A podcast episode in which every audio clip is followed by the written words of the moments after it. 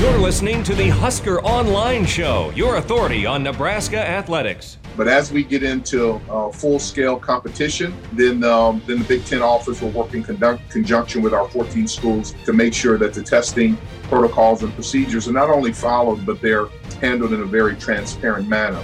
But our, our teams are allowed to start practice this Friday, and um, and so we'll look forward to uh, to to walking down this process together and making sure that that uh, we're paying attention to every every minute detail.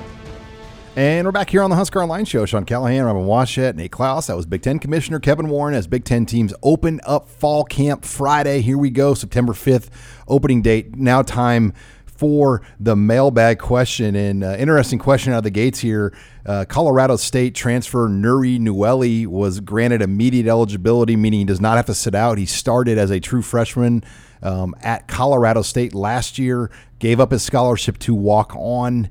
Will he be able to give Bo Wilson a run? And I think it's a possibility, but in all reality, to me, this ruling, what it does, guys, is it allows Nuelli uh, to play four games and still redshirt.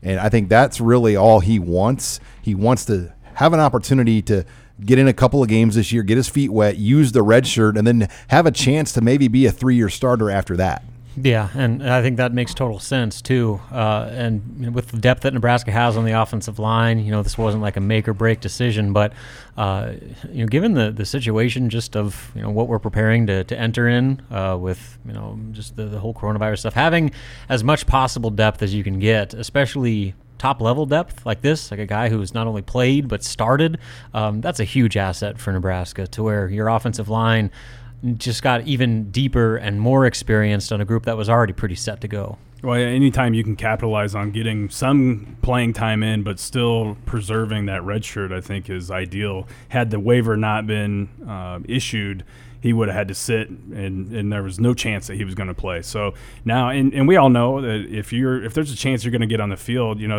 if you're able to kind of dangle that carrot in front of someone's face, you're they're going to work harder and, and be prepared to do so. And um, you know, had he not gotten the waiver, you know, he he, he would know that there's no way that he was going to see any playing time this year. So I think it's beneficial all the way around. Guys, a great question here. Um, assuming they play all ten games, what is your new record prediction for Nebraska in two thousand twenty? And, you know, I tend to think that five and five is very attainable. And I, I think six, I think six and four can do it. I mean, I think a lot of people don't know that Nebraska is pretty far ahead right now, and they're in great physical shape. Um, if the pieces they've added can be what we think, um, six and four to me is not out of the question.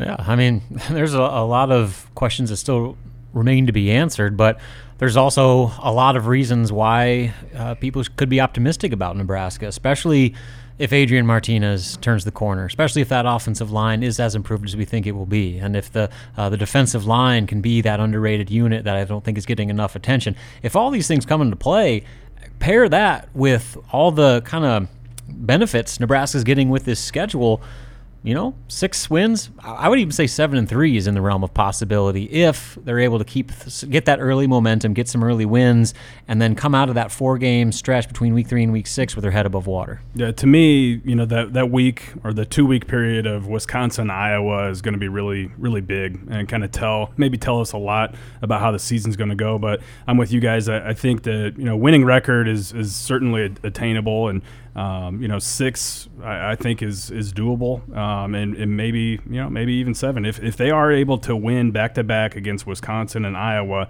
Uh, we'll, we'll it should be a fun year. Uh, so, but you know, I think uh, baby steps here. Obviously, this is not going to be you know the you know you, we only have ten games, and, and it's not going to be the the easy uh, road to maybe going starting off six and zero that they would have had.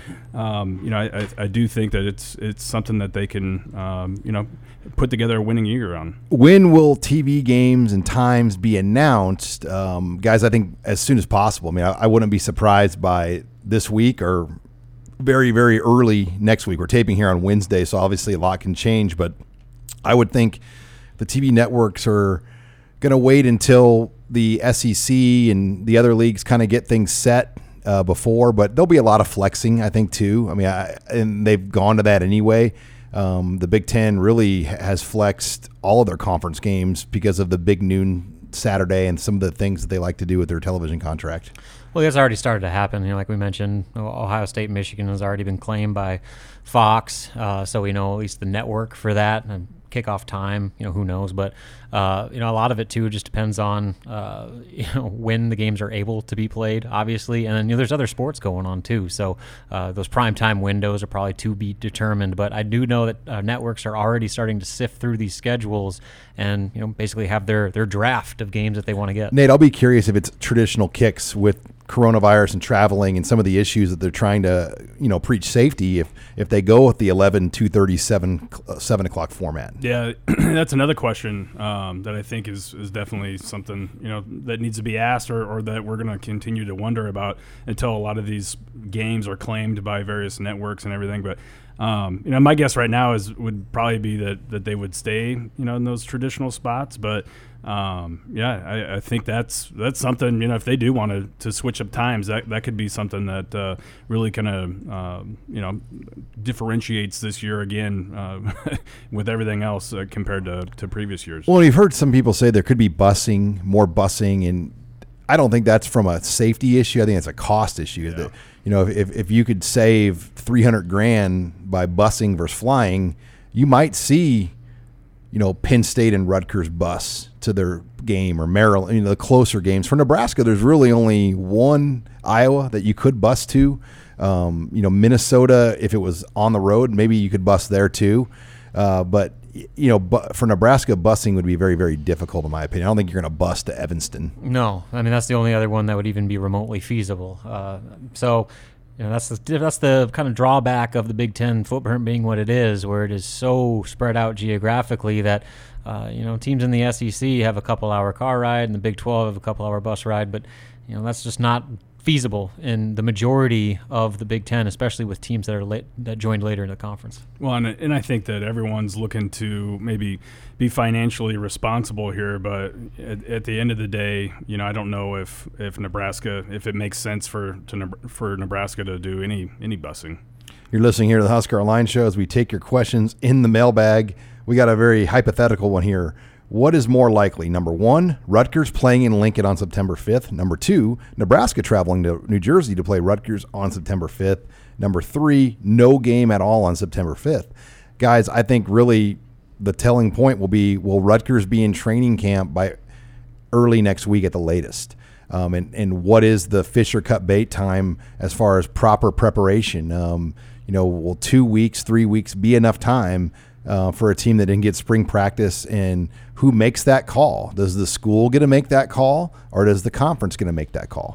Yeah, I mean, it's all in Rutgers' court right now. Uh, what they do will ultimately dictate the answer to that question. And, you know, as of now, it sounds like, you know, they're fully planning on starting camp on Friday. And if they're able to do that and get through, uh, you know, a few days or even a week of practice, then you all of a sudden you feel a lot better about the chances of that game happening. But right now, obviously, given uh, the questions surrounding Rutgers' program and kind of their, their COVID status, it's definitely uh, worth worth keeping a very close eye on over the next couple of weeks. Yeah, no question. I, I think if they do start on Friday or over the weekend and, and they're still in camp by, you know, maybe this time next week, then you, you have to feel pretty good that that game is going to take place in New Jersey uh, as as scheduled.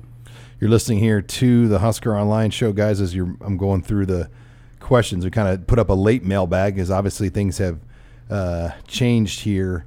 Um, let's see, recruiting.